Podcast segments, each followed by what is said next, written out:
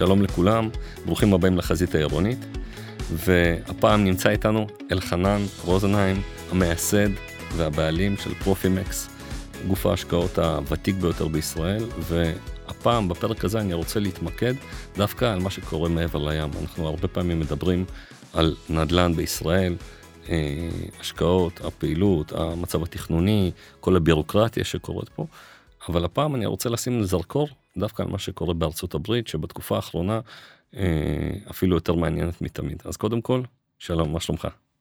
תודה רבה, מצוין, ותודה שהזמנת אותי. מעולה. אז אה, קודם כל תודה שהגעת ושמח לארח אותך. אז אה, בוא נתחיל קצת רקע עליך, אתה פועל בעולם הזה הרבה מאוד שנים. בוא נתחיל מההתחלה, מאיפה הגעת לתחום הזה וקצת איך צמחת בו. אנחנו הקמנו את פרופימקס ב-1997. כאשר הותר לישראלים להשקיע בנדל"ן מחוץ לישראל, כאשר כל חוקי מטבע חוץ בוטלו. אה, הייתה לנו, הייתה למשפחה חברת מחשבים, אחת מחברות המחשבים המובילות בארץ ובעולם, וב-1995 מכרתי את הפעילות של החברה אה, בארץ, ואני לפני כן, לפני שהצטרפתי לחברה המשפחתית שלנו ב-1979, שחזרתי מארצות הברית אחרי עשר שנים, ובארצות הברית ניהלתי חברה לייעוץ פיננסי.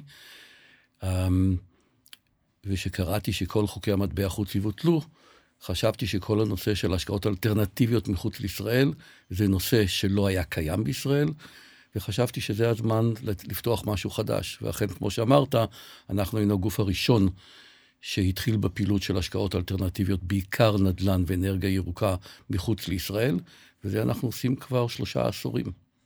יפה. אז אה, בואו נלך שנייה לתחילת הפעילות. אתה מייסד תחום חדש מאפס. אה, תחום שנכון להיום אנחנו יודעים כמה בירוקרטיה יש וכנראה יש סיבה לכך וטוב שכך, אבל uh, קח אותנו להתחלה. אני החלטתי דבר אחד, נדל"ן זה ידע מקומי וידע סקטוריאלי. אין סיכוי שמשקיע ישראלי יכול להשיג עסקאות נדל"ן טובות מחוץ לישראל. יש לנו משקיע שיש לו כמה אה, מגדלים שהוא בונה בתל אביב, והשקיע איתנו והוא פעם אמר לי, אני בחיפה לא בונה, אותה מדינה, אותה שפה, אותם חוקים. הוא אומר לי, יש את התחום התמחות שלי, שזה תל אביב, ואני מחוץ לתל אביב לא בונה. נדל"ן זה ידע מקומי וידע סקטוריאלי. כמו שאמרתי, אין סיכוי שמשקיע ישראלי יכול להשיג עסקאות נדל"ן טובות מחוץ לישראל. ולכן אני החלטתי שהקמתי את הפעילות שלנו כבר בתכנון הראשוני, שאנחנו נחפש שותפים מקומיים שייתנו לנו להשקיע יחד איתם. אנחנו בשלוש, בכמעט 30 שנה עכשיו, בדקנו מעל אלף חברות נדל"ן, מעל אלף חברות. זה תהליך ארוך, יש לנו היום שלושה אנשים שהם דדיקטד לנושא הזה. שיושבים שם? לא, שיושבים, יש לנו שלושה יועצים בארצות הברית, ויש לנו שני אנשים שיושבים בישראל, או שלושה אנשים שעוסקים בזה בישראל, שלושה אנשים בארצות הברית ואחד באירופה.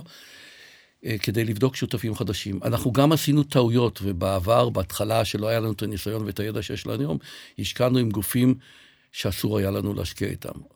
ואם אני יכול להגיד לך, אתה מדבר, אנחנו מדברים כל, כל הזמן על נדל"ן, אני אומר שאנחנו לא בעסקי נדל"ן, אנחנו בעסקים של, בעסקים של אנשים.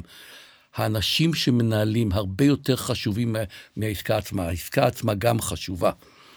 אה, רק ברשותך אני רוצה להגדיר שנייה כשאתה אומר אני משקיע עם משקיעים נוספים עם, ה, עם השחקן המקומי אנחנו מדברים על שחקן מקומי שהוא יזם ולא שחקן בתחום ההשקעות. זאת אומרת כשאתה אתה... מדבר על שחקן אני מדבר על חברת נדל"ן. נדל"ן, פרופר. פרופר אפריקה ישראל לצורך העניין אבל של אה, local שפועל באזור ספציפי בארצות הברית. או התמחות ספציפית. אז אנחנו בדקנו מעל אלף חברות בשלושים שנה האחרונות אנחנו עובדים היום 16 חברות.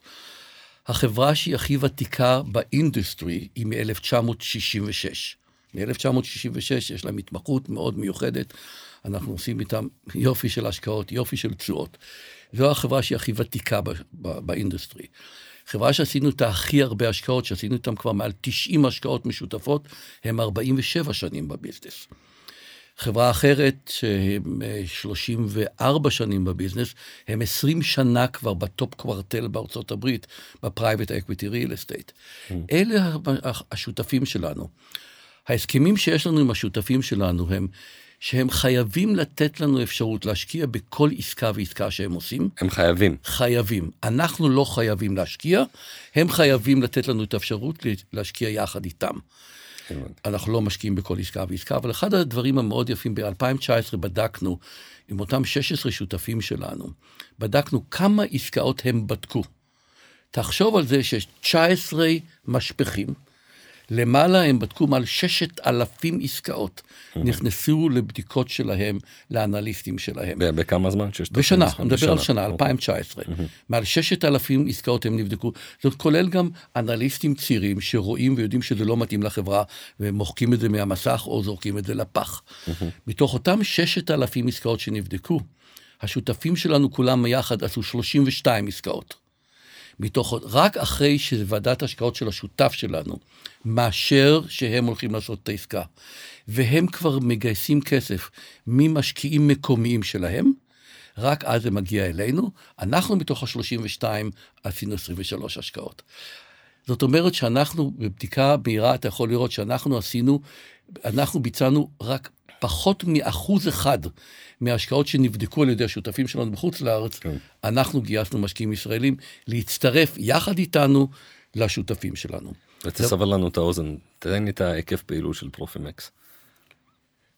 היקף שלנו סך הכל, אה, אנחנו השתתפנו, ניתן מלמעלה נרד למטה, מעשרת אלפים קילומטר נרד למטה כן. לקרקע.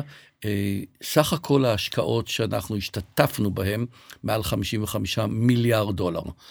מתחילת הפעילות לאורך ה-30 שנה, לא, זה 27, שווי הנכסים למעשה. זה שווי, גרוס אסט value, זה שווי הנכסים, נתתי לך את הספר פורטפוליו שלנו שהודפס ב-2014, מאז לא הדפסנו עוד פעם ספר כזה, שווי הנכסים ברוטו, כולל המימון הבנקאי, מעל 55 מיליארד דולר. עכשיו, עד המשבר של 2008, המימון... המינוף היה 80-85 אחוז, זה היה יופי להעלות את התשואה, אבל זה גם מגדיל מאוד את, ה, את הסיכון.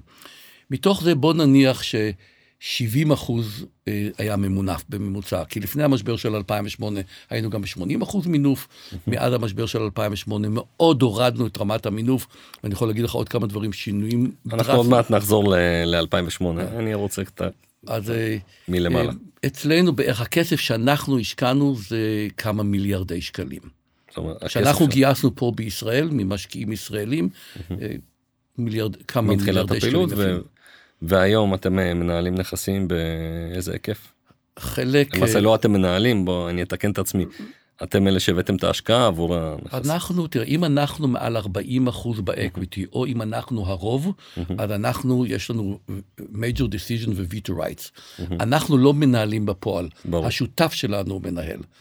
וזה אחד היתרונות, נדל"ן זה ידע מקומי וידע סקטוריאלי. אין סיכוי מי יכול מרעננה לנהל עסקאות. ותחשוב על זה שהעסקאות שלנו, העסקה הכי גדולה שהשתתפנו בה, הייתה אחת וחצי מיליארד יורו, אנחנו היינו שמונה אחוז מהעסקה הזאת. שמונה אחוז מאחד וחצי מיליארד זה הרבה כסף. לעתים אנחנו גם היינו עד 90 אחוז מהאקוויטי, שהעסקה היא קטנה, אנחנו לוקחים אחוז יותר גדול. הסוויט ספוט שלנו, הכסף שאנחנו משקיעים, הוא בין 7 ל-20 מיליון דולר פר עסקה. כן. ואנחנו עשינו מאז פרוץ המשבר של 2008, עשינו קרוב ל-200 עסקאות. אז... אה, יפה, זה הרבה. אנחנו... אה, אז אם העסקה למשל היא סכום, סך הכל העסקה, שהאקוויטי שלה הוא 15 מיליון, אנחנו גם יכולים להיות 80 או 90 אחוז. זה רק עשינו עם שותפים מאוד ותיקים שלנו, שהם שמו את הכסף, נגיד 10 או 20 אחוז, ואנחנו הסכמנו להביא 80 אחוז. אז אנחנו בעלי שליטה גם כן. אבל זה עשינו מעט מאוד פעמים. אם תשאל אותי מה אני מעדיף, אני מעדיף להיות 30, 35, 40 אחוז בעסקה, שאני יודע ש-60 אחוז מהם זה השותף המקומי שלנו, ומשקיעים מקומיים שלו שנכנסים לעסקה, ואנחנו מצטרפים לזה. ורק uh, לסיים את הנקודה הזאת, אתם עובדים כמובן רק מול משקיעים כשרים, זאת אומרת גם המאזינים שלנו, רובם אנשי נדל"ן, אבל רק בשביל uh, להבין, אתם עובדים רק מול משקיעים כשרים. אנחנו עובדים מול משקיעים כשירים. אה, אם הייתי יודע שרק משקיעים כשרים יקשיבו לפודקאסט הזה, הייתי גם אומר לך תשואות שאנחנו מאוד גאים בהם. אני לא חושב שתמצא בית השקעות במדינת ישראל שהניב תשואות יותר יפות מאיתנו במשך תקופה כל כך ארוכה. אז אה, היות וזה פתוח לכולם, אז אני לא יכול להגיד לך תשואות, אם כי הבאתי שתי עסקאות שהיו לנו גופים מוסדיים, שהם פרסמו את התשואות שלהם, ואחת מהן ניבאה 28 אחוז, השנייה 29 אחוז, שנתי. שנתי. שנתי. אה, אחת מהן הייתה, אחת מהן הייתה עם מנורה, השנייה הייתה עם הפניקס. אז זאת אומרת, אלה תשואות שהם מפרסמים, אז אני יכול. אבל כאשר אין כן. גוף מוסדי שיחד עובד יחד איתנו, אלא רק אנחנו והמשקיעים הפרטיים שלנו שהם כשירים, אנחנו מראים את התשואות אך ורק למשקיעים כשירים, כי זה החוק. פה ביקשתי דווקא אותך, בגלל שבאמת אני מכיר את חלק נכבד מאוד מהשחקנים בתחום, ואפשר להגיד על פרופימקס, א', זה העקביות, לאורך הרבה שנים.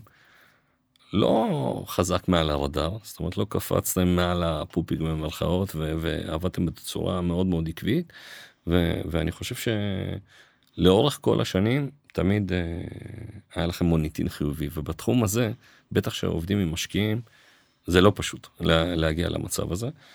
אתה אומר לך זה הסיבה שאנחנו עובדים עם שחקנים מאוד מאוד מקצועיים, ופעם שנייה אתם בטח עובדים גם עם אה, אנשים כשירים, אנשים שהם מבינים עניין, אז בסוף לא כל העסקאות אה, יוצאות כמו שהם ציפו. וברגע הרוב, שיש לך משקיעים... הרוב יוצאות, כמו, הרוב יוצאות יותר טוב ממה שאנחנו ציפינו. כמו שאמרתי, מאז המשבר של 2008, עשינו נדמה לי קרוב ל-170 השקעות. יש לנו עסקה אחת על הפסידים מותר לי לדבר כמה, על הרווחים אסור לי. אבל יש לנו עסקה אחת שהמשקיעים שלנו הפסידו 50% מהכסף. זאת אומרת, המשקיעים שלנו... מתוך 170 עסקאות? מתוך 170, יש לנו עסקה אחת שבה הפסדנו, אה, שבקרנות שלנו, ותכף נדבר על הקרנות שלנו, כי זה מוצר השקעה, לדעתי לא תמצא מוצר השקעה טוב מזה במדינת ישראל. אה, יש לנו השקעה אחת שהמשקיעים שלנו קיבלו 50 סנט לדולר, כל המשקיעים האחרים בחוץ לארץ קיבלו אפס, אנחנו היחידים שקיבלנו 50 סנט לדולר, כי נלחמנו עם המנהל המקומי, שלדעתנו עשה דברים לא נכונים, והיינו תובעים אותו אם הוא לא היה נותן לנו 50 סנט לדולר. כן. אה, יש לנו היום 30 בניינים, אנחנו שותפים ב-30 בניינים במנהטן, במאי 19, במאי 19, או מאי 16, שונה חוק הגנת הדייר בניו יורק, שגורם לנו נזקים גדולים. אנחנו בצרות בבניינים האלה. אנחנו בסך הכל 7 מיליון דולר מתוך 175 מיליון דולר. על ידינו יש All State Insurance. בין קונסלטנט, כמה אנשים בכירים מאפולו ריל אסטייט נמצאים שם, אז שהם, ידעתי שהם נמצאים בעסקה הזאת, זה נתן לנו גם הרגשה טובה, אבל זה שינוי רגולטורי שגורם לנו נזקים גדולים. אה, איגוד בעלי הבתים בניו יורק פנה עכשיו אה, לסופרים קורט אה, של, של הברית, שזו פגיעה בזכויות הקנייניות ונגד החוקה, מנוגד לחוקה האמריקאית. אני מקווה שנצא מזה.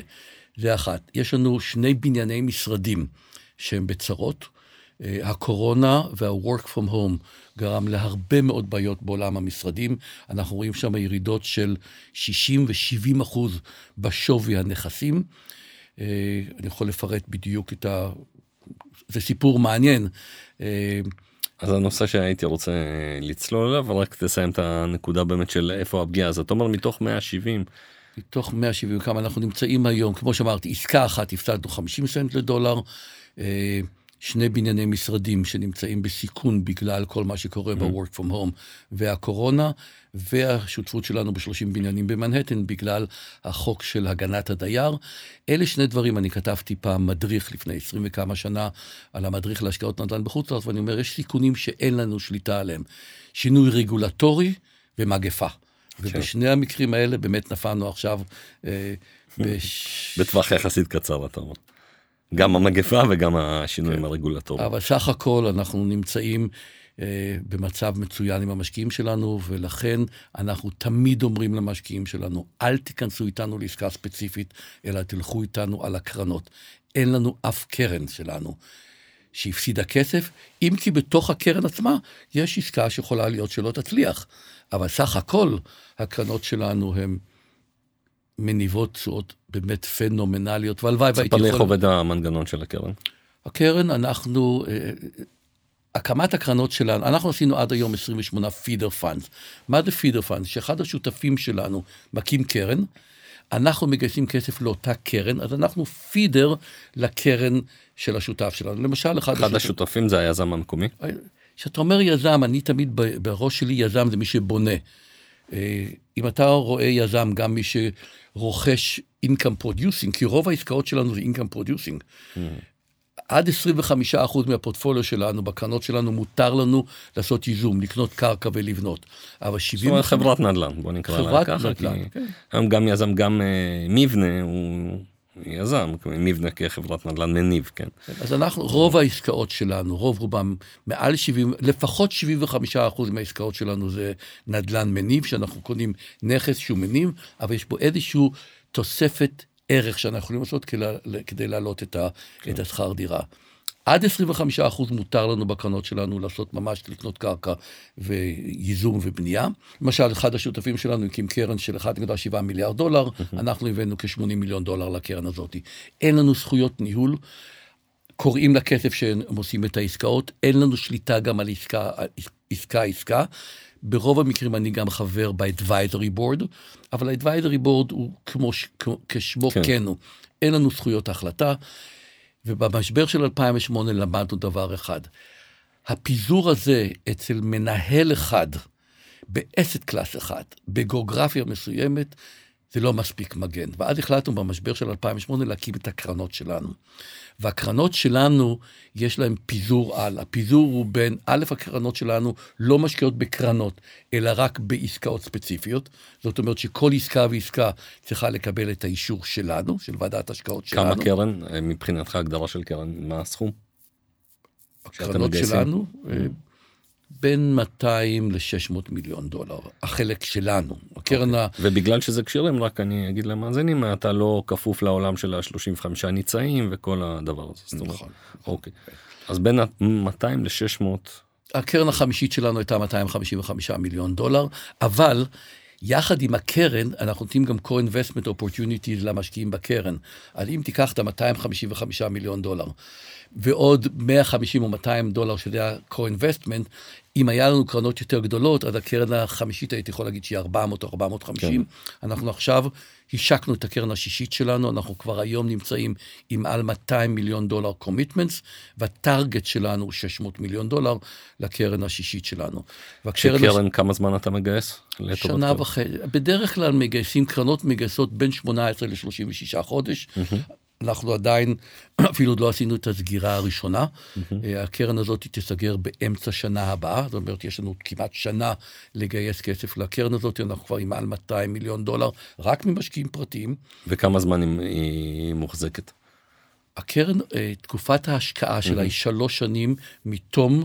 הסגירה. מהסגירה האחרונה, mm-hmm. שלוש שנים. אם אנחנו לא if we don't deploy, אם אנחנו לא uh, משקיעים את כל הכסף שקיבלנו את חביות, אנחנו משחררים את המשקיעים. זאת אומרת, יש לנו שלוש שנים uh, להשקיע. אבל הזמן הזה נספר כתשואה למשקיעים? בוודאי. כן, זאת אומרת, מהרגע, מהרגע שהוא הביא את הכסף, מהרגע הראשון, הכסף יושבת, המשקיע מתחייב, הוא לא נותן לנו את הכסף. זה בקריאה לכסף. הקריאה לכסף, ואז אנחנו לאט לאט קוראים לכסף. הקרן שלנו, יש לה כמה דברים מאוד מאוד ייחודיים. אחד הדברים, אני הוזמנתי ל-IMF, ל-International Monetary Fund בוושינגטון, להרצות על הקרנות שלנו. לקרן, אני אפתיע אותך עכשיו, אני אפתיע את כל, המש... את כל השומעים, לקרן שלנו אין אורך חיים מוגדר מראש. Mm. אולי הקרן היחידה שאני מכיר, ולכן אני בבורד של FIRE, כמו שסיפרתי לך לפני כן, מישהו שבבורד, אה, היה לנו פעם בורד מיטינג בוושינגטון, אמר, אני רוצה שתרצה לפני כמה אנשים ב-IMF, למה אתה החלטת שאין לזה אורח חיים מוגדר מראש? זה אחת ההחלטות הכי חכמות שעשינו. אתן לך דוגמה, יש לנו, הקרן הראשונה שלנו היא כמעט, כמעט 12 שנה. החזרנו למשקיעים כבר מעל סכום מאוד גבוה, הרבה מעבר למה שהם השקיעו. זאת אומרת, אתה כבר החזרת ממזמן את הקרן. וה... הרבה מעבר לקרן. והקרן עדיין עובדת ומניבה. בקרן יש עדיין שלוש השקעות. למה יש את שלוש השקעות? וטוב שלא מכרנו אותן. אתן לך דוגמה של שתיים מתוך השלוש, אני יכול לתת לך דוגמה של שלושתם. קנינו, שאנחנו שם 90 אחוז מהאקוויטי. אה, קנינו את ה-National Archive של ממשלת ארצות הברית. הדייר שלנו, ממשלת ארצות הברית. זה הארכיון הלאומי שלהם. יופי של דייר. ממשלת ארה"ב משלמת את השכר דירה שלהם. אנשים, דרך אגב, לא יודעים שיש הבדל מהותי בין ממשלת ארה"ב לבין מדינות. מדינות, יש דבר שנקרא appropriation clause.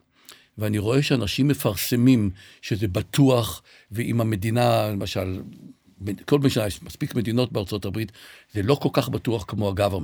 וואלה. כי במדינה יש להם זכויות שאם הם לא מאשרים את התקציב, אפשר לשבור את החוזה. לא בכל המדינות, אבל יש מדינות כאלה. וזה אחד הדברים שלדעתי, החוסר שקיפות וחוסר סיפור כל, ה, סיפור כל ההיבט, זה חבל מאוד שזה קורה בארץ, אבל על זה אני יכול לדבר איתך גם עוד כמה שעות.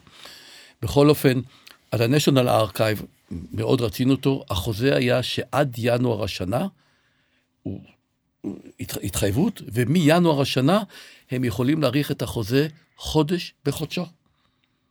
עכשיו, אתה לא יכול למכור נכס שאתה לא יודע מתי הדייר יצא, אתה לא יכול להשכיר אותו לדייר חדש אם אתה לא יודע מתי זה יתפנה. אבל עד ינואר השנה כבר קיבלנו קרוב ל-90% מהכסף חזרה. ואמרנו, בשביל דייר כזה ופרויקט כזה, כדאי לנו לעשות את זה. לפני חודשיים חתמנו איתם, בראשון לספטמבר הם יצאו. עכשיו אנחנו מאמינים את זה למכירה, ונקבל סכום מאוד מאוד יפה. עכשיו, אם היינו מנסים למכור את זה אחרי עשר שנים, או נגיד שנגמר... זו עסקה שקשה לתמחר אותה בטווח כזה של שכירות. לא, אתה לא היית, היינו מפסידים כסף. אי אפשר למכור, מי מוכן לקנות את זה? זה דוגמה אחת. שהיתרון שלנו שאין לנו אורח חיים מוגדר מראש, אבל עכשיו אנחנו לוקחים את זה. אבל החלופה, איך בכלל המשקיע מסכים לתת את הכסף שלו, שהוא לא יודע מתי הוא יקבל אותו בחזרה. אז ב-IMF אחד המנהלים אמר לי, זה קרן שחייב להיות אמון מאוד מאוד גדול של המשקיעים במנהלי הקרן. אבל יש לנו הגנות לגבי זה. אז קודם כל, זו דוגמה אחת. הדוגמה השנייה, גם דוגמה יפה, הדייר שלנו זה, זה ה-Tax Authority של State of Ohio. הם השקיעו, הם השקיעו 9 מיליון דולר. רשות. המיסים. רשות המיסים של, של, של מדינת אוהיו. כן. הם השקיעו 9 מיליון דולר בשיפוצים במושכר. החוזה, שכירות איתם נגמר ב-2024. אנחנו מחכים לחדש את החוזה, ואז נמכור. אבל אפילו אם נפסיד את כל הכסף, המשקיעים קיבלו כבר את כל כספם חזרה, בתשואה דו-ספרתית מאוד יפה, ויש להם עדיין כמה דובדבנים שם, שאני מקווה שייתנו להם הרבה מאוד רווח בעתיד. זו דוגמה שאנחנו מחזיקים נכסים מעבר לתקופה, אבל אנחנו חיים על דמי הצלחה. פרופימקס מרוויחה רק מדמי הצלחה. הדמי ניהול שלנו הם הכי נמוכים בעולם. אנחנו לא מרוויחים בדמי ניהול. דמי ניהול אצלנו אין, אה, זה לא מרכז רווח. אנחנו לא נעמוד עם אף שותף שדמי ניהול שלהם זה מרכז רווח. זה משהו שאפשר לפרסם או גם את זה דמי ניהול? כן, כן, כן, בוודאי. אז אמרת לי את כן, המספרים כן, לפני זה. מה שלא מותר, מה שאסור לפרסם אני לא אגיד, או שיכבו לנו את המיקרופון. אז הדמי ניהול, הדמי ניהול מאוד נמוכים. אחרי עשר שנים אין דמי ניהול, אז אף אחד לא יכול לחשוב שאנחנו נחזיק נכסים מעבר לעשר שנים. ואת הדמי הצלחה שלנו אנחנו נקבל רק אחרי שנמכור את הנכס האחרון שלנו. גם אנחנו רוצים יום אחד להרוויח. אז אנחנו מחכים שנמכור את הנכס האחרון של הקרן הראשונה שלנו, ואז אנחנו נהנה מדמי הצלחה. אז אנחנו מאוד בונים את כל המערך שלנו, שיהיה לנו alignment of interest מלא בינינו לבין המשקיעים. אז מה... אני אתן לך עוד דוגמה אחת mm-hmm. של הקרן החמישית שלנו. הקרן החמישית שלנו, אה, השקנו אותה עם פרוץ הקורונה. עשינו מאז 50 השקעות. מפרוץ הקורונה עד לפני חודש, אה, בקרן החמישית עשינו 50 השקעות. מימשנו מתוך ה-50 השקעות שבע השקעות. את השבע השקעות האלה קנינו. רכשנו מקרנות שהם עמדו לגמור את אורח החיים שלהם כמה חודשים אחרי פרוץ הקורונה. כי הם, הם היו כולם מחויבים. היו בהיסטריה, היו מחויבים למכור. הם עם הגב על הקיר. עוד חמור מזה. בכל אופן, אז מימשנו שבע מתוך חמישים השקעות בתשואות שאם אני אגיד לך אותם, לא תאמין שזה דבר כזה אפשרי. אני מדבר על דו-ספרתי ותלת ספרתי, על אז שוב, אתה רואה שאנחנו ניצלנו הזדמנויות של קרנות שחייבות למכור, ואיך אנחנו שומרים על נכסים, למכור אותם ברגע הנכון. אז, אז זה חלק מהדברים שאנחנו עשינו, שהקמנו את הקרנות שלנו. את היתרונות של זה אני מבין. אבל עם זה, כמו שאמרתי, יש את החיסרונות. איך אתה מתמודד עם משקיע שנותן לך את הכסף שהוא בסוף מצפה אני... לראות אותו בטווח של שלוש, חמש שנים? רוב ההשקעות שלנו הם ארבע, שבע שנים. אפילו הקרן הרביעית שלנו, שהיא די... אבל אתה אומר הקרן אין לה גבולות. אבל תזכור שאנחנו גם רוצים להרוויח. דמי ההצלחה שלנו אנחנו נקבל בסוף. תאמין לנו, ולכן אותו אחד ב-IMF בוושינגטון שאמר, רק משקיעים שיש להם אמון מאוד גדול במנהלים יתחייבו לקרנות כאלה. אנחנו רוצים לקבל את דמי ההצלחה שלנו. אין דמי ניהול אחרי עשר שנים. עכשיו, עוד דבר מאוד חשוב, שזה עשינו אחרי המשבר של 2008, שהקמנו את הקרנות שלנו, ולא עשינו פידר פאנד לאחד המנהלים שלנו. א', אה, החלטה חייבת להתקבל על ידי ועדת ההשקעות בפה אחד. אם אחד מששת חברי ועדת ההשקעות לא מאשר עסקה, אנחנו לא עושים אותה. זה שינוי מספר אחד. לפני כן היה או רוב או מנהל ההשקעות קבע את ה... שעושים את ההשקעה. דבר שני, כל ששת חברי ההשקעות מושקעים בכל עסקה ועסקה. אז יש להם את הכסף שלהם, גם הם רוצים... בכמה לה... אחוזים? תלוי במעמד שלהם. אה, משני, משני מיליון עד 200 אה, אלף.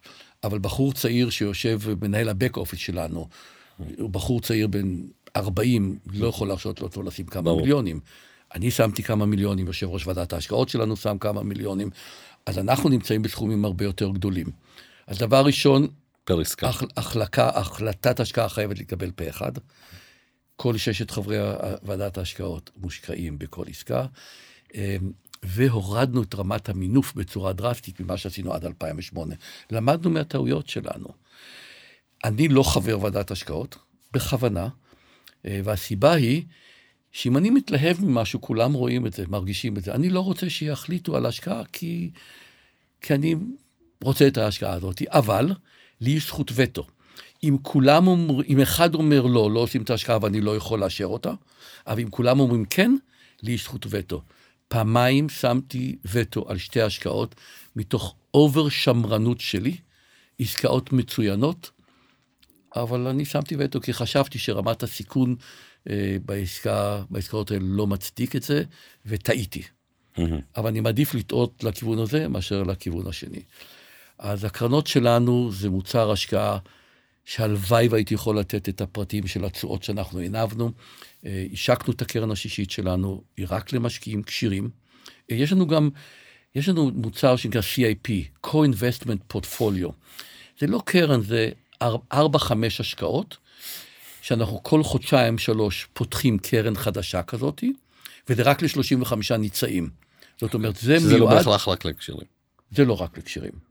וזה גם בסכום ההשקעה, ההתחייבות היא הרבה יותר נמוכה, זה 100 אלף דולר ולא 250 אלף דולר, שזה המינימום בקרנות שלנו, והממוצע שלנו הרבה יותר גבוה מזה. בקרנות שלנו יש משקיעים עם 10 מיליון דולר, 5 מיליון דולר, עם הרבה מיליוני דולרים. זה משקיעים שנמצאים איתנו כבר הרבה מאוד שנים. אמ, וזה קרן, זה, זה לא קרן, קשה לי להגיד שזה קרן, כי זה רק 4-5 אה, עסקאות. הקרנות שלנו הן בדרך כלל בין 30 ל-50 השקעות. ויש את הפיזור הרב-ממדי. זה אחד הדברים שלמדנו. הארי מרקוביץ', שנפטר לפני חודשיים, שם קיבל את פרס נובל לכלכלה על איך בונים תיק יעיל, הוא אומר, צריך לעשות פיזור. אבל אם אתה תעבוד עם מנהל אחד ותפזר רק אצלו, למשל, השקענו סכומים מאוד גדולים בהודו. ב-2007, ב economic conference בדאבוס, כולם דיברו על הודו. 300 מיליון איש הולכים להיות מעמד ביניים, כדאי להשקיע לשם. גם אנחנו השקענו שם. הרופי איבד 40 אחוז מערכו. בהודו לעולם לא נשקיע עוד כן, פעם. הייתה תחזית צמיחה אדירה. אדירה בהודו. ורצנו ו... כמו כולם. ועל זה האמריקאים אומרים, fools rush in where angel fear to tread.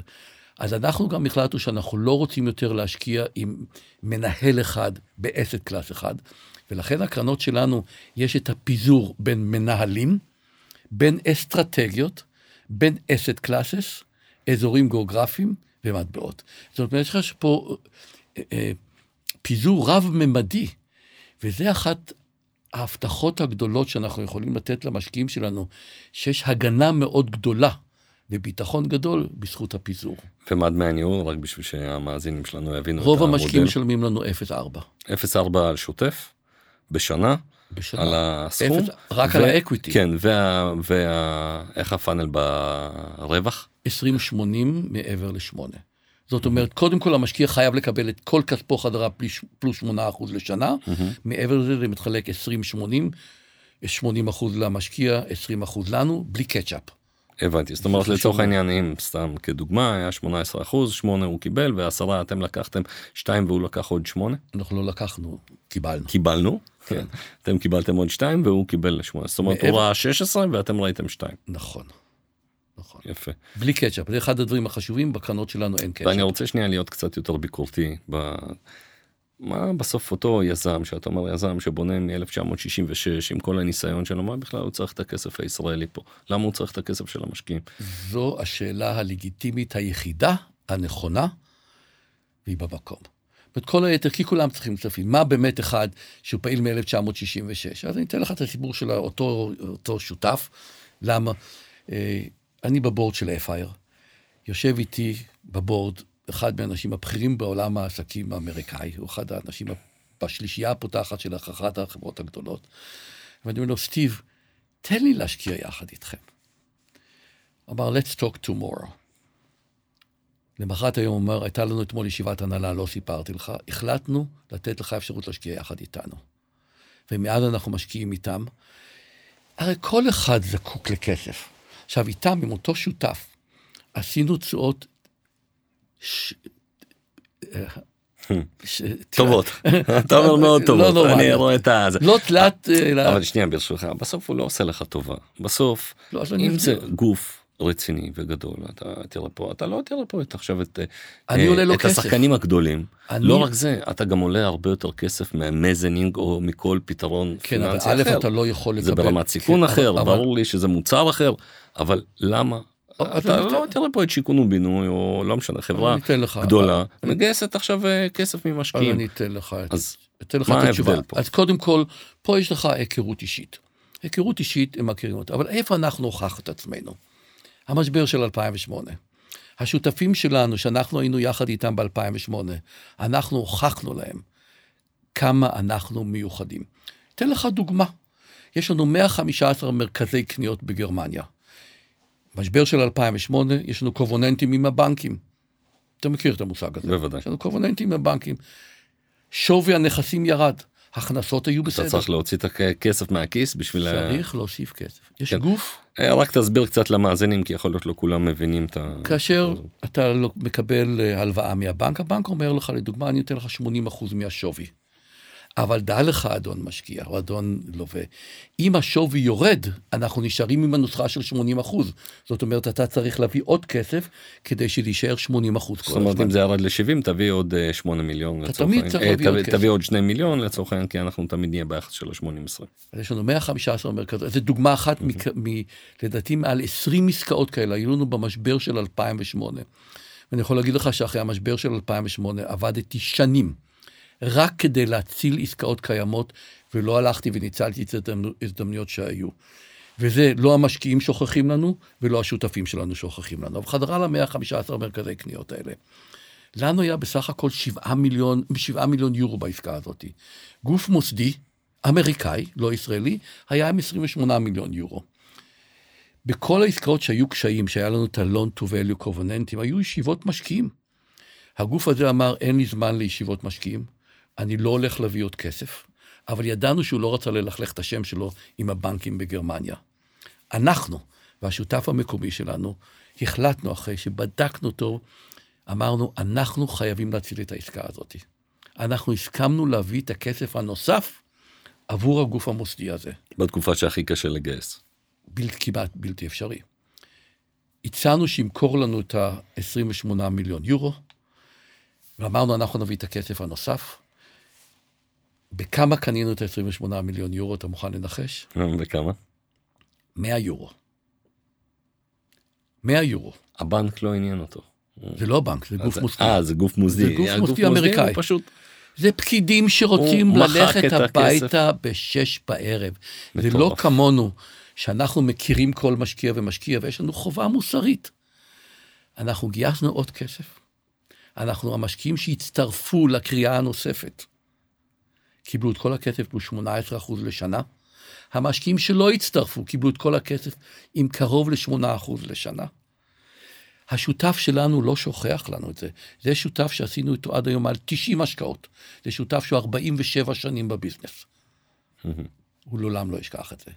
וזה עשינו קרוב אני חושב, מעל 20 השקעות כאלה שהבאנו עוד כסף נוסף כדי להציל עסקאות. זה מה שעשינו ארבע שנים כדי להציל עסקאות. השותפים בחוץ לארץ יודעים את זה עליהם, הם יודעים את הקומיטמנט שיש אבל לנו. אני לא מצליח להבין בסוף. איך אתה יכול לשלוט בפרטים של העסקה, זה מעבר לים, הוא שולט בכל ההוצאות, אתה אין לך יכולת לדעת, עכשיו בוא נסתכל על ניהול שוטף, כמות ההוצאות, כמות התרחישים האפשריים שקורים מחודש בחודשו היא אינסופית, ה... אה, במיוחד כש, כשאותו אה, הלנדלורד בארצות הברית הוא חייב הכל, זאת אומרת, okay. להבדיל מהרבה דברים בישראל, שם גם הכיסוח של הדשא וגם הניירות, הרבה פעמים היא בכלל על ה... לכן אנחנו חברה עם 45 אנשים, אנחנו כל... אז איך אתה בודק אותו בשוטף? איך היכולת שלך בכלל לדעת, לראות שבאמת אלה היו ההוצאות? כי בסוף אתה שותף אוקיי, ב... אני אתן לך דוגמאות שראיתי שאלה לא היו ההוצאות. אחד המקרים, מזמן, לפני 2003, אה, באחד הפרויקטים היה כתוב 1,771 דולר, לימוזין פור אל רוזנהיים. קשה לי להאמין שיש עוד רוזנהיים בעסקה הזאתי, ולי לא העמידו לרשותי אף פעם לימוזינה. עכשיו, אני גם רואה חשבון בהשכלתי, אז הסתכלתי על הדוחות הכספיים, היינו קטנים יותר, היום יש לנו צוות גדול שעושה את זה. אה, וחשדתי, חשדתי שיש פה מעשה של גניבה, כי לי לא העמידו לרשותי אף פעם לימוזין. ביקשתי את הג'נרל לג'ר. שלחו את ה... לא אמרתי למה. קיבלנו את הג'נרל לג'ר, וראיתי... מה זה הג'נרל לג'ר? זה ספרי הנהלת חשבונות, זאת אומרת, את כל אוקיי. הנהלת החשבונות, לראות. וראיתי 125 אלף דולר ו-75 אלף דולר שנראו לי חשודים. והתעמתתי עם המנהל המקומי. ודיווחתי למשקיעים שיש גנבות עם אותו מנהל. הבנתי. דיווחתי למשקיעים. אז זו דוגמה אחת. זאת אנחנו... אומרת, רק במילים אחרות, אתם למעשה דוגמים, לצורך העניין, או עוברים על כל ההוצאות של כל הניהול. של... יש לנו דוחות רבעוניים שאנחנו עוברים עליהם. קודם כל, אנחנו, כשאנחנו עושים השקעה, יש לנו תקציב. אז לדוגמה עסקה אחרת, שאותה עסקה שאנחנו קיבלנו 50 סנט לדולר וכל המשקיעים האחרים הפסידו את כל הכסף שלהם, אנחנו היינו 50 אחוז מפרויקט הסבת בניין משרדים לבניין מגורים בבולטימור. אוקיי? ההסכם שלנו איתם היה שכל הוצאה מעבר ל-25 אלף דולר, מעבר לתקציב, אם זה בתקציב, השארנו את זה מראש. אבל כל הוצאה מעבר ל-25 אלף דולר, שלא מאושרת בתקציב שרכשנו את הנכס, אנחנו צריכים לאשר את זה. פתאום אנחנו מקימים דוח רבעוני, ואנחנו רואים מעל מיליון דולר הוצאות מעבר לתקציב. 900 אלף דולר נדמה לי זה היה. מיד פנינו לאמרת, איך 900 אלף דולר? זה 900 אלף זה קצת מעבר ל-25 אלף דולר. וזה למדתי, זה שיעור מאוד חשוב. בבניין משרדים, בגרם המדרגות, יש לך את המעקה. יש גובה מסוים. בבניין מגורים, במרילנד צריך שני גבהים, לילדים ולמבוגרים. החלפת המעקות בכל גרמי המדרגות האלה 900 אלף דולר. לא קיבלו אישור מאיתנו. התשובה שלהם הייתה, היית מאשר את זה באופן אוטומטי. אמרתי, אולי כן, אולי לא. אבל יש קוד של בניין. זה האדריכל צריך לשלם. אם הוא לא הכניס את זה לתקציב, זה, אולי לא היינו משרים את זה. בכל אופן, לקחנו מהנדסים, לקחנו עורכי דין, מאחר והם לא...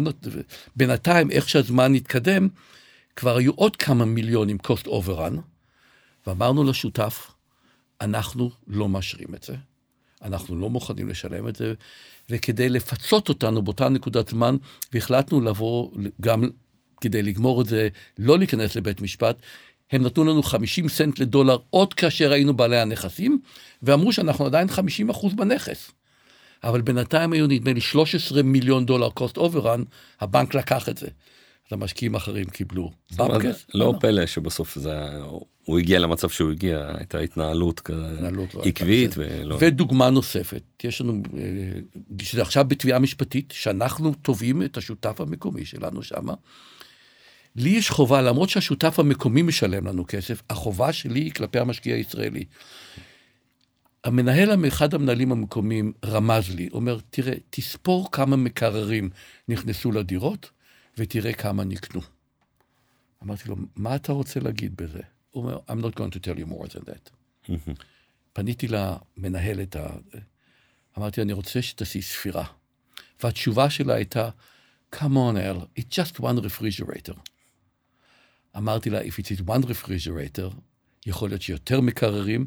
עמדתי על זה שהם יעשו ביקורת חקירתית. הם נמנעו מזה, תבעתי אותם, זה עדיין בבית משפט בארצות הברית, הפסקנו להשקיע איתם. Mm-hmm.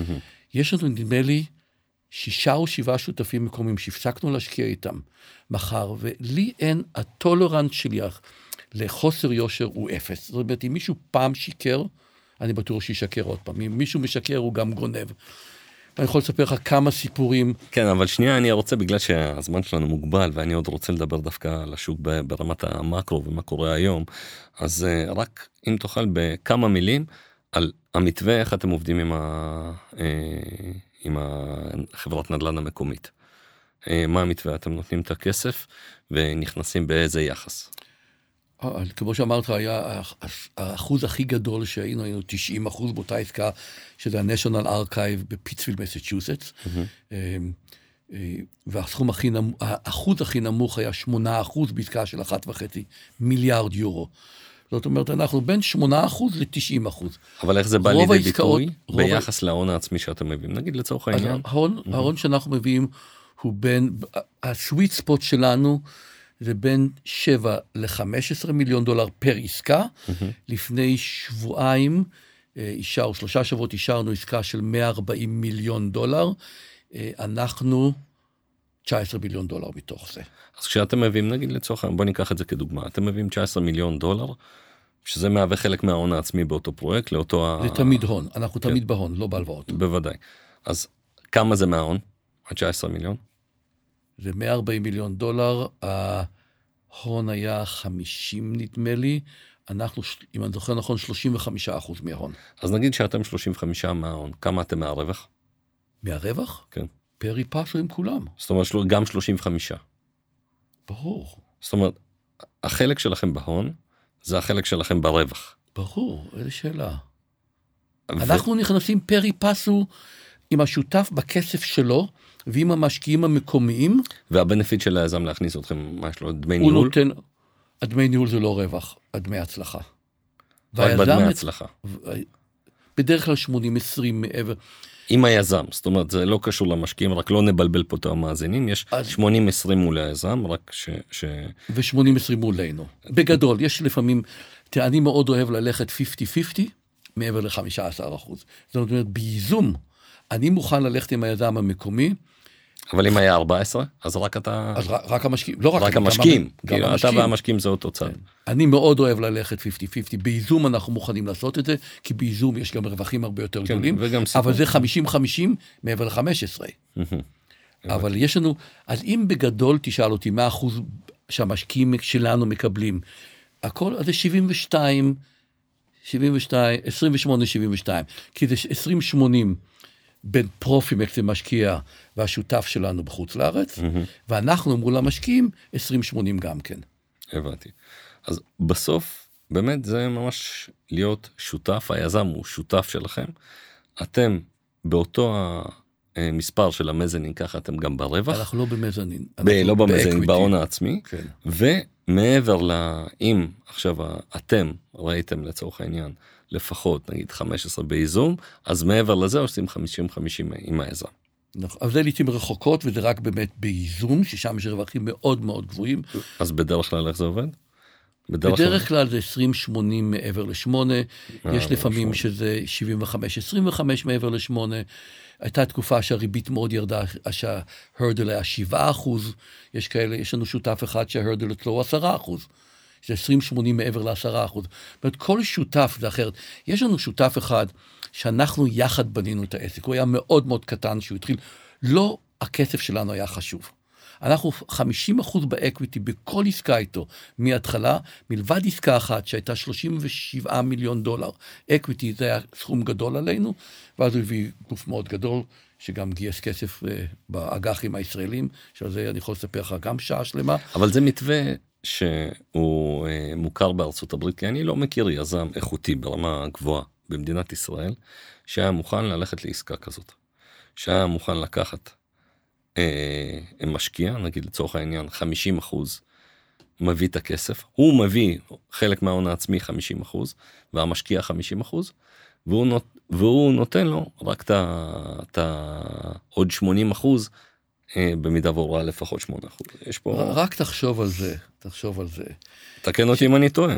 אני, אני לא, לא מכיר יזם. אני, אני לא, לא יודע שום דבר בארץ, אוקיי, אנחנו עובדים בחוץ לארץ. אני לא מכיר יזם שהיה מוכן לעסקה. אנחנו עובדים בחוץ לארץ, אני גם, אני רואה שההגינות והיושר בחוץ לארץ, גם שם יש רמאים דרך אגב. כן. גם אנחנו נתקלנו עם רמאים, לצערי הרב, לא הרבה, אבל אה, כשאתה גוף גדול ואתה מקבל דמי הצלחה, אני יכול להגיד לך, עשינו מימוש לאחרונה, השותף שלנו אה, הרוויח 15 מיליון דולר במימוש אחד. 15 מיליון דולר. עסקה אחרת שעשינו, שהמשקיעים שלנו קיבלו קרוב ל-30 אחוז IRR, השותף שלנו עשה 40 מיליון דולר רווח, רק מדמי, מדמי הצלחה. זאת אומרת, כשאתה עובד עם גופים מקצועיים שהם ב-inner circle, ושהם בודקים 6,000 עסקאות ובסוף עושים עשרות בודדות, הם מחפשים את אותן עסקאות שיש בזה פוטנציאל רווח, שיש גם לידע, לידע של המנהל, יש יתרון מאוד גדול. עכשיו, היתרון הגדול של private equity, שאין לך בשוק ההון, it's a very inefficient asset class. אני לא יודע את המילה בעברית כן. להגיד את זה. אבל בשוק ההון אתה חייב לפזר את הידע, לכולם יש את אותו ידע. ב private equity יש יתרונות שאני יודע שהולך להיבנות בית סוהר באיזשהו מקום. ויש לי שם נכס, אני אנסה למכור אותו. אני אספר כנראה שהולך, אנחנו אנשים הגונים ואנחנו לא נסתיר דברים שיכולים להזיק למי שקונה מאיתנו. כי היחסים אצלנו בין הקונים, בין אלה שקונים מאיתנו, מאלה שאנחנו קונים מהם, הם יחסים ארוכי טווח. כן. אבל פעם שאל אותי מישהו, למה הוא רוצה למכור את זה? אתה יכול לשאול את זה תמיד, למה מישהו רוצה למכור? א', קרנות מגיעות לסוף חייהם. דבר שני, יש חברות שהגיעו לסף רווח, שהם הודיעו למשקיעים שלהם שזה הטארגט שלהם, שמגיעים לטארגט הזה, הם רוצים למכור. דוגמה נוספת, שיש קרנות שיש להן עשרות עסקאות, הם נשארו עם שלוש-ארבע השקעות. אתה בשביל שלוש-ארבע השקעות לא רוצה להחזיק את כל האופרציה של הקרן. יש לך כן. מנהל קרן, יש לך כל... והדיווחים. אבל אם המספרים הם כל כך יפים, למה אתה לא עובד עם המוסדים? למה אתה עדיין עובד עם המשקיעים? אם זה תשואות כל כך טובות, עם מספרים דו ספרתיים, למה לא ללכת למוסדי, מנורה, הראל, כלל, שיודע לבוא ולעבוד איתך בשיתוף פעולה ולהביא את הכסף הזה, למה לעבוד עם המשקיעים? אז א', יותר נעים לעבוד עם, עם הפרטיים. כן, באמת. הרבה יותר נעים. עכשיו, כל המוסדים השקיעו איתנו. מגדל עשה איתנו לפני העסקה האחרונה שעשינו, בניין משרדים באדנבורו, היה מגדל. מגדל שמו... שאתה הבאת אותם? כן, גרוע. מגדל. מגדל שמו 90 אחוז מהכסף, אנחנו שמנו 5 אחוז, והשותף המקומי שלנו שם 5 אחוז. זה דוגמה אחת. העסקאות האלה שסיפרתי לך, שהיה תשואות פנומנליות, העסקה של 1.5 מיליארד אה, יורו, שקנינו 2,000, 2,863 סניפים של BBVA, הבנק הספרדי. קנינו את כל הסניפים שלהם, סל וליסבק, הבאנו את אה, מנורה לעסקה הזאת. זאת הייתה כן. עסקה קצת גדולה בשבילנו. זאת אומרת, אתה הולך למוסדים רק כשהעסקה היא מאוד גדולה עבור... שהחלק שלנו הוא מאוד גדול. אה, כן, אז אנחנו פונים גם למוסדים. אוקיי, אז בכמה מילים ואנחנו כבר אה, ככה עמוק. אה, אה, אני אגיד לך למשל, בקרן החמישית דיברנו עם אחד המוסדים, הם רצו מושב בוועדת ההשקעות. ועדת ההשקעות שלנו חייבת להחליט פה אחד, אוקיי? הסכמנו לתת להם מושב בוועדת ההשקעות כמשקיף, אבל לא כבעל החלטה. למה? יבוא ילד, באמת, הוא לא שם מהכסף שלו. יבוא איזה בחור צעיר. הבעיה שלך רק אם הוא יגיד לא, כי אם הוא אמר כן, זה 아, לא ברור, בעיה. ברור, ברור. הבעיה שלך זה רק אם הוא יגיד לא ואתה תרצה.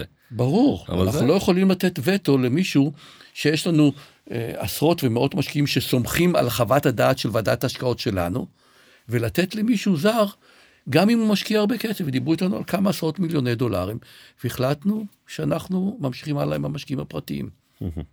אוקיי. משקיע פרטי גם יודע להגיד תודה רבה. המוסדים שהרוויחו איתנו הרבה מאוד כסף, אתה גם לא מקבל טלפון, תודה. אבל, אבל אנחנו, הם מכירים אותנו, זה לא אומר שבקרן השישית לא נדבר איתם. אה, אנחנו עושים עכשיו איזשהו פרויקט גדול ופניתי לשני מוסדים לבדוק את זה. אנחנו בקשר טוב עם המוסדים, אבל יש עוד דבר שקרה.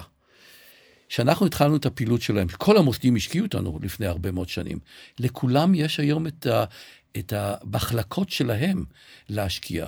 הם רוצים לעשות את זה לבד. כן, אבל עדיין הם משקיעים תח... בהרבה קרנות, הם, אה, יש את, אה, את אה, אלקטרה שהם משקיעים שם, ויש את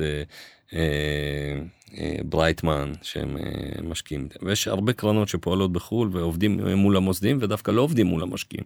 ודווקא הטקטיקה שלך הייתה ללכת למשקיעים הפרטיים, בעיקר הכשרים, כשירים, רוב... אבל שמשקיעים איתנו, יש לנו משקיעים פרטיים שמשקיעים איתנו עשרות מיליוני דולרים. כן, אני, אתה יודע, הדעה האישית שלי, שבן אדם שלא כשיר בהגדרה, אני לא חושב שזה נכון להשקיע אה, בהלוואה ליזם מעבר לים. כי זה עסקה מאוד מאוד מסוכנת, שאין לך שליטה ויש כל כך הרבה היום גופים שמתעסקים בהשקעות אה, מעבר לים. ואני חושב שהאירוע הזה לא מנוהל מספיק מקצועית אה, בארץ. כן. אני לא מדבר על פרופימקס, אלא אני מדבר באופן כללי כבן אדם שזה, יש לו 500 אלף שקל אה, אה, כסף שהוא חסך, וקשה להגיע. כמה יש לו? אה, נגיד 500 אלף שקל. אסור לו. להשקיע בנדל"ן בחוץ לארץ. נכון. אסור לו להשקיע בנדל"ן בחוץ לארץ. זו פריבילגיה של השקעה אה, בחו"ל, זאת פריבילגיה של אנשים. שיש להם את היכולת גם להפסיד את הכסף, או את ה... שיש להם את הסכומים הנדרשים. כי, והיום הרבה מאוד משקיעים, אני אתן לך סיפור ממש קטן, אתה יודע, אני אה, נוסע, אספתי איזה מישהו, בחור חרדי צעיר, לקחתי אותו בתל אביב טרמפ, עצר. ואני רואה אותו מגיע עם איזה קלסר. והוא אה, שואל אותי, לא אמרתי לו מי אני ומאיפה, ואני רואה בתחום הנדל"ן, הוא אומר, אני חזרתי עכשיו מאיזה אה, פגישת ייעוץ, ואני ואשתי, ילד בן 22, חסכו 250 אלף שקל והוא שהוא לא יכול להגיע לדירה ולקחו אותו לסיבוב באיזה פגישה להשקיע במתחם בעסקה אה, בנדל"ן מניב לבנות משרדים שיש לו אחוז מניות בתוך החברה בישראל. עכשיו מה זה אחוז מניות? הוא יפסיד את כל הכסף שלו, אני מבטיח לך. אז כל ההשקעות האלה ובכוונה אני יכול להגיד לך אלחנן אני בכוונה, מרכז הנדל"ן מעולם לא פעל בעולם של אה, קרקעות ובעולם של השקעות מעבר לים. כמעט לא היה לנו אף פעם לקוחות שם ואני בכוונה לא פונה לעולם הזה כי זה עולם שיש בו הרבה מאוד שחקנים ו- וקל מאוד להביא משם כסף. בסדר אנחנו גם בתחום המדיה אבל יש כל כך הרבה שחקנים בעייתיים בתחום הזה אה, גם בעולם של הקרקעות וגם בעולם של ההשקעות באירופה. שוב אני שם בצד אם קנית נכס אמיתי ריאלי זאת אומרת שרשום על שמך אז אני שם את זה שנייה בצד. זה בעיה, אני, אני, אני גם לא, זה אני אופרציה. לא מסכים איתך, אני לא מסכים איתך. ואני הייתי עד מומחה. יש לך נכס אבל אתה צודק. עזוב נכס אבל קנית שילמת פעמיים מה שזה שווה. אני הייתי עד מומחה בבתי משפט של משקיעים תובעים את החברות שלהם. פעם דה מרקר ראיינו אותי, והכותרת הייתה 80% מהפעילים בנדל"ן בחוץ לארץ זה תרמיות. ואמרתי שאם אני טועה, אני, אני מסכים איתך. אם אני טועה זה כלפי מטה ולא כלפי מעלה. העולם אני, הזה... אני לא יודע אם הייתי אומר תרמיות כמו תרמיות. חובבנות. תרמיות. בטח גוף, ואתה יודע כמה גופים יש פה, שמגייסים לעצמם את הכסף. באים למשקיע. בוא תביא לי את הכסף אני פה לא משנה לא לא ננקוב בשמות תראה איזה בונה איזה מלון איפשהו מגייס כסף מגייס כסף לעצמו. אני לא לא אומר אם זה תרמית או לא תרמית או זה, זה בסוף סיכון מאוד מאוד גבוה שאני לא חושב שהוא מתאים למשקיע הדיוט בהיי כן שלא עוסק בתחום לא הזה. הייתי בישיבה ברשות לניירות ערך. על תשקיף וביקשו את דעתי על תשקיף שהם אישרו. ואמרתי להם, הם אישרו את התשקיף הזה, שלדעתי זה היה שערורייה, התשקיפים שהם אישרו לחברות ישראליות, ואמרתי להם, תראו, זה או תרמית, או תום לב, או חוסר מקצועיות. עם התום לב. שאלו, מה דעתי? אמרתי, דעתי? תרמית. סיפור אחר, יום אחד אחת מהחברות האלה יוצאות עם איזשהו דבר, לא הכרתי, זה בארצות הברית הכרתי, אז יכולתי להגיד את דעתי על זה. באנגליה. ושלחתי את זה לאחד השותפים של, שלנו באנגליה. אני מנסה לצטט את האימייל שלו. If they will achieve those selling prices, they will achieve, they will, they will establish a new benchmark in London. חברה ישראלית תשיג את המחיר הכי גבוה בלונדון, באמת. ואתה יודע מה? זו חברה מוכרת וגדולה, מה שאמרת חברה עכשיו. גדולה. אבל אני אגיד לך את מי אני מאשים. אתה רוצה שנדע מי אני מאשים? את מי? א', גם רשות לניירות ערך, שמאשרת תשקיפים בלי שום הצדקה, כולל האג"חים של החברות האמריקאיות. אני, הזמינו אותי להרצות ב- UJA section של real estate של tri-state, ניו ג'רסי, ניו יורק וקונטיקט, לפני המון שנים, שזה רק התחיל. ושאלו אותי לגבי האיגוח בישראל, אמרתי, תראה, אם אני יועץ שלכם, תעשו את זה. אתם מקבלים כסף בחצי מחיר מה שזה עולה לכם פה באמריקה. אבל דעו לכם, אם מישהו בישראל ישאל אותי, אני אגיד שאסור לגעת בזה. זה לגבי הנושא של האג"חים. יש מעט חברות שהן טובות, אבל יש כל כך הרבה דברים שלא היו נכונים. ומה שהם קיבלו, הם קיבלו תשואה של חוב בסיכון יותר גדול מאקוויטי, כי קשה לך לתפוס את החברה, החברה רשומה ב-BVI באיזשהו מקום, שאתה לא יכול אפילו להגיע לנכסים. כן, זה עולם, אתה יודע, זה פרק שלם, יכול להיות נעשה את זה מתישהו פרק שלם, ואני מדבר על זה ואני הולך לדבר על זה הרבה יותר, בגלל שהיום, בגלל מה שקורה בארץ, התחום הזה של השקעות נדל"ן בחו"ל, הוא הרבה הרבה יותר אה, תוסס. וכמות העסקאות המסוכנות למשקיעים שיש כרגע, לדעתי הוא בשיא. אני רואה דברים, אני רוצה להגיד לך, לשערוריה. אני רואה פרסומים בעיתונים. תראה, ברמלי, מנהלת המכירות של ברמלי באה אליי, אחרי שלוש דקות. אמרתי לה, זה פונזי. אמרתי, לא, מה פתאום? אמרתי, זה פונזי. שלוש דקות לקח לי. למה זה לקח לרשות ולגופים אחרים שנים? עכשיו, מה היה הרעיון של ברמלי? לדעתי, בוא אתה ואני נרמה את מערכת הבנקאות. אנשים צריכים לדעת, אם אתה אומר, בוא אני, שנינו נרמה, יום אחד גם הוא ירמה אותך. ברור. אז זה היה בברמלי. אני רואה דברים, אני אומר לך, אני רואה את הפרסומים בעיתון, אין דברים כאלה. אין תשואה של 13 אחוז שאתה קונה נכס בארצות הברית. הרי אם היה 13 אחוז תשואה, המקומיים היו קונים את זה. ברור. אז הם אין- צריכים להביא את זה לישראל. אין קסמים. אין קסמים. זה, זה ב- ענף בכמה נוראי. מילים אנחנו יכולים לדבר על זה הרבה ואתה יודע זה גם אה, נושא שהוא קרוב לליבי ואני חושב שיש פה הרבה מאוד אנשים שהולכים שולל להשקעות מעבר לים בתקופה הזאת בטח שהמחירים בארץ כל כך יקרים והזוגות הצעירים אין להם הרבה ברירות והם חושבים איך הם יעשו את התשואה והולכים לכל מיני טיולים וסיפורים ואלה שמבטיחים להם 8% שוטפת ומתמחרים את הנכס עם השכירות בפנים מעלים הם אותו למעלה. מחזירים עזוב, לך זה- חלק מהכסף שאתה זה- נתת זה להם. פשוט אה, נוראי. אז אם, אם מותר לי רק לסיום על הנושא הספציפי הזה, כן. אם יש אנשים, אנחנו לא משרתים את המשקיעים האלה שקונים דירות, כן. אבל אם צריכים עצה, א', אנחנו, יש לנו את המדריך להשקעות נדל"ן בחוץ לארץ, מי שיקרא את זה ויקשיב למה שכתוב שם, לא ייפול, כי אנחנו נותנים שם את כל האזהרות איך לבדוק עסקאות, זה דבר אחד. ודבר שני, אם הם רוצים עצה, אנחנו, יש לנו צוות של אנליסטים, אנחנו מוכנים ללא שום חיוב לעזור לאנשים, כי כואב לי הלב איך אנשים נופלים פעם אחרי פעם. דיברתי עם איתן אבריאל לפני כמה זמן, דיבר, כן, כתבתי לו את זה, לא, שדיברתי איתו. אמרתי לו, לפעמים אני מתבייש להגיד שאני עוסק בנדל"ן בחוץ לארץ. כן. כי הענף הזה יש בו כל כך הרבה תרמיות, כל כך הרבה נוכלויות, אבל אצלנו אנחנו עושים את זה כבר 27 שנים, החברה שלנו 54 שנים בביזנס, ואנחנו נהיה פה בעוד 100 שנה גם כן.